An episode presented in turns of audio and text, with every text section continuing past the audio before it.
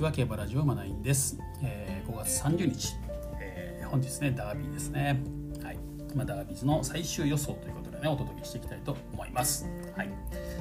えー、天候の方はですね、えー、今ね雨は降ってないようですね、まあ、天気予報を見ますとね3時4時ぐらいにちょっと雨降ってくるみたいなんですけども、えーと、と0.5ミリ。ね、降水量が0.5ミリって予想されてますので、まあ、ほとんど影響のない雨でしょうね。まあ、まあ小雨って感じでしょうね。降ってきてもね。まあ、じゃあ4時から、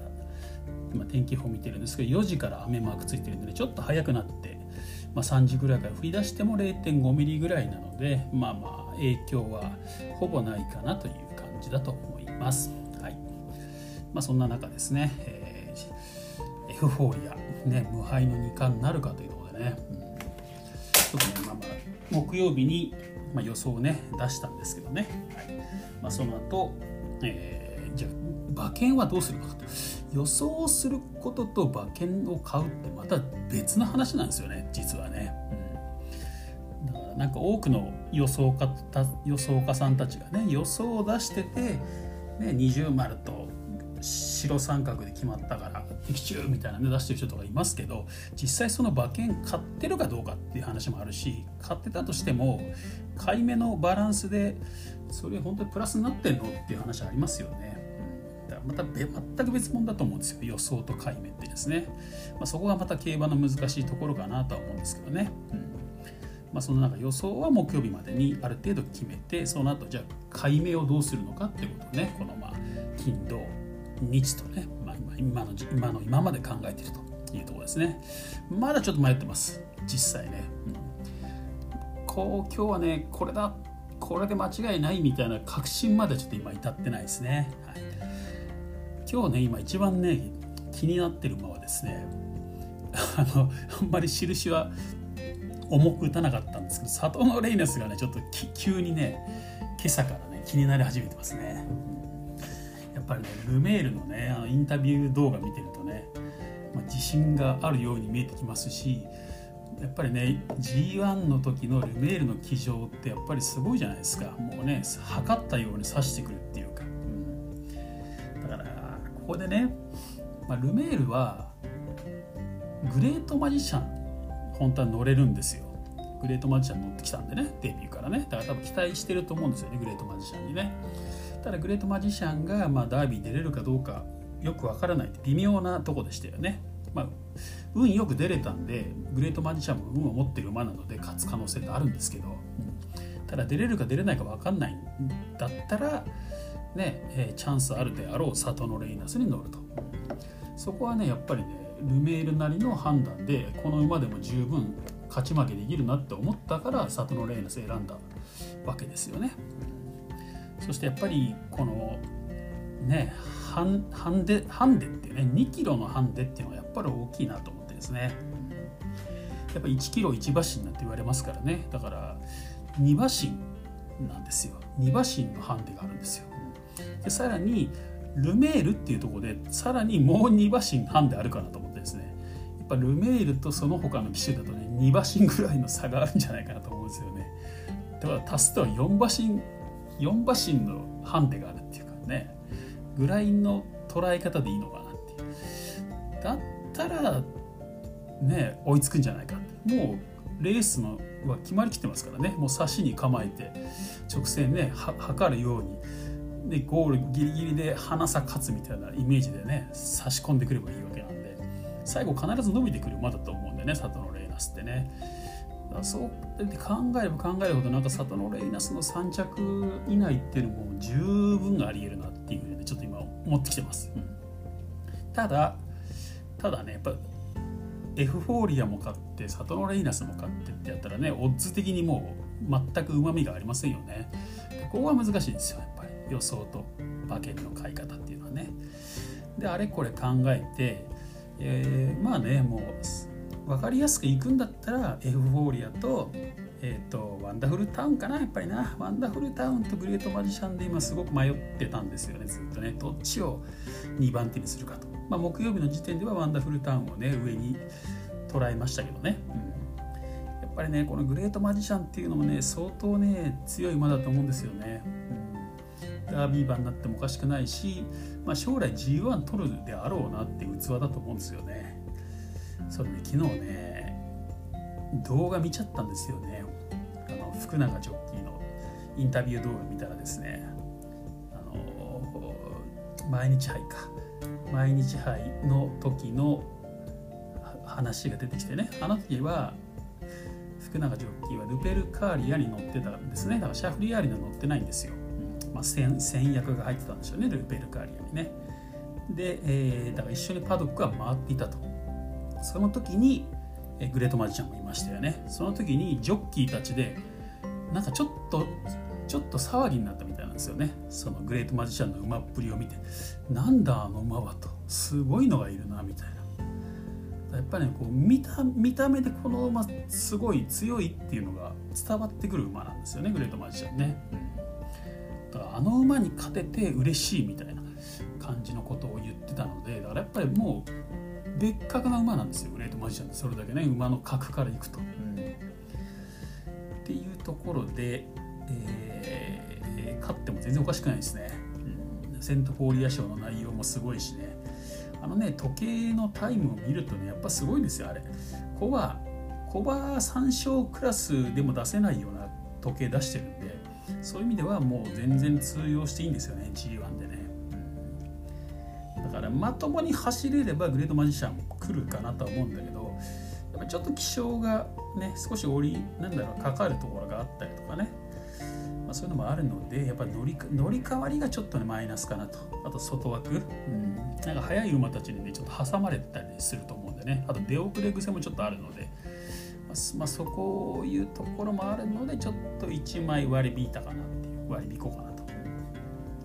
私ね展開的にはねちょっと刺してくる馬が有利だと思ってるんですよね今日ね、うん、やっぱどうしたってエフフォーリアはね先行策から早めに先頭に立ちますよね今までのレース見ててもね。そうなると前の馬たちは全部そこで潰されますのでやっぱりその後ですよね刺してくる馬が2着とか3着とかね、まあ、もしくは勝つ可能性もありますよね。フォーリアが仕掛けがちょっと早かったら、まあ、そう考えてくると刺してくる馬ってグレートマジシャンとかサトノレイナスなんですよ。あとねワンダフルタウンもね先行もできると思うんですけど多分ねエフフォーリアより後ろから行くと思うんですよね。あの和田ジョッキーのねなんかコメントを見てると。ただまあ切れ味勝負になった時にどうどうなるのかってところもねありますよね、まあ、もちろんシャフリー R もちょっと怖いですけどね、はい。まあ、そんな感じでね、えー、ああだこうだ考えていましてですね、まあ、これねやっぱりこの世代の最後のまあ、もちろん菊花賞もありますけど、まあ、まあダービーがね、まあ、実質最後みたいなもんなのでここはねなんかバシッと当てたいなともなんかもう儲けがどうこうよりバシッと当てたいなって思いましてですねえ外れることも覚悟でちょっと3連複でいってみようかなと。なんかね、やっぱ1着、2着、3着をビシッと当てたいなということでね、3連複でいくことにしました。ちょっとね、馬はね、多めに拾ってます。エフフォーリア、ワンダフルタウン、グレートマジシャン、サトノレイナス、シャフリヤール、アドマイヤハダル、タイトルホルダー、ステラヴェローチェとね、ここら辺まで一応抑えようかなということで、1、2、3、4、5、6、7、8頭ですね。ただあの軸はエフフォーリアとワンダフルタウン。ね。まあエフフォーリアが 1, 着の軸というかね。で2着軸として、えっと、ワンダフルタウンとサトノレイナスにしました、まあ、今名前を挙げた馬たちにそこから流していくっていう感じですね、はい、という感じで、まあ、本線はね、まあ、エフフォーリアワンダフルタウングレートマジシャンっていうねまあ、あとエフフォーリア、ワンダフルタウン、サトノレイナスっていうところですかね、やっぱりね、本線としてはね。うん、まあ、そんな感じで、えー、ちょっとね、幅広くというか、まずは3連複でね、なんて言った？ら、1、2、3、4、5、6、7、8、9、10, 10点買いだから別に多くはないですよね、そんなにね。うん、まあまあ3連複買うとね、こうやってまあ相手絞んなきゃいけないのがね、まあ、特に人気から買ってますからね、今回ね。うん、っていうところもありまして、なかなかねこの解明をなんだろうだ書くのも大変だし買うのも大変ですよねこれねあの均等買いだったら別に簡単なんですけどちゃんとオッズによって微妙にね100円とか200円とか差つけたりもなんだりもしてますからね。面倒くさいからあんまりやりたくないんですけど、まあ、今日はねやっぱりダービーということで、まあ、3連複でねちょっとビシッと当てましょうということでねこんな感じにしてみました。そんなところかな。エフフォーリアワンダフルタウン。エフフォーリアサトノレイナスね。これが軸ですね。2頭軸ですね、そしてグレートマジシャン。シャフリヤールアドマイヤハダルタイトルホルダーステラヴェローチェまで抑えるっていうね、まあ、あと他の馬が来ちゃったら、まあ、それはそれでしょうがないというところでね。なんかねエフフォーリアが2着になりそうな気がしております、はい。まあ、理由はこの間のラジオでも言いました。やっぱ横山武史ジョッキーがねダービージョッキーになるにはちょっとまだ早いかなと、ね。まあ、かなり今回はお膳立ては揃ってるんですけどもそんな簡単にダービージョッキーにはなれないでしょうっていうね。しかも東京の成績があんまり良くないですからね。まあまあ枠順とかももう恵まれてるとこあるんでね。全てが恵まれてるとこあるんですけども。でも簡単には勝てないのがダービーダービーなんじゃないかなっていうね、うん、ここね簡単に勝てるようだったら去年とかも100勝とかしてると思うんですよ。だからまだ100勝ジョッキーにもなってないね年間ね。っていうところなのでそんな簡単には勝てないでしょうっていうところでね、まあ、でも馬の力はやっぱ1枚上なので、まあ、2着。なんか血統的にも2着血統なんですよね。お父さんも、ね、お母さんのお父さんも。さらにそのねお父さんもっていうかね母母父もみたいな。みんなダービー2着馬みたいな感じで。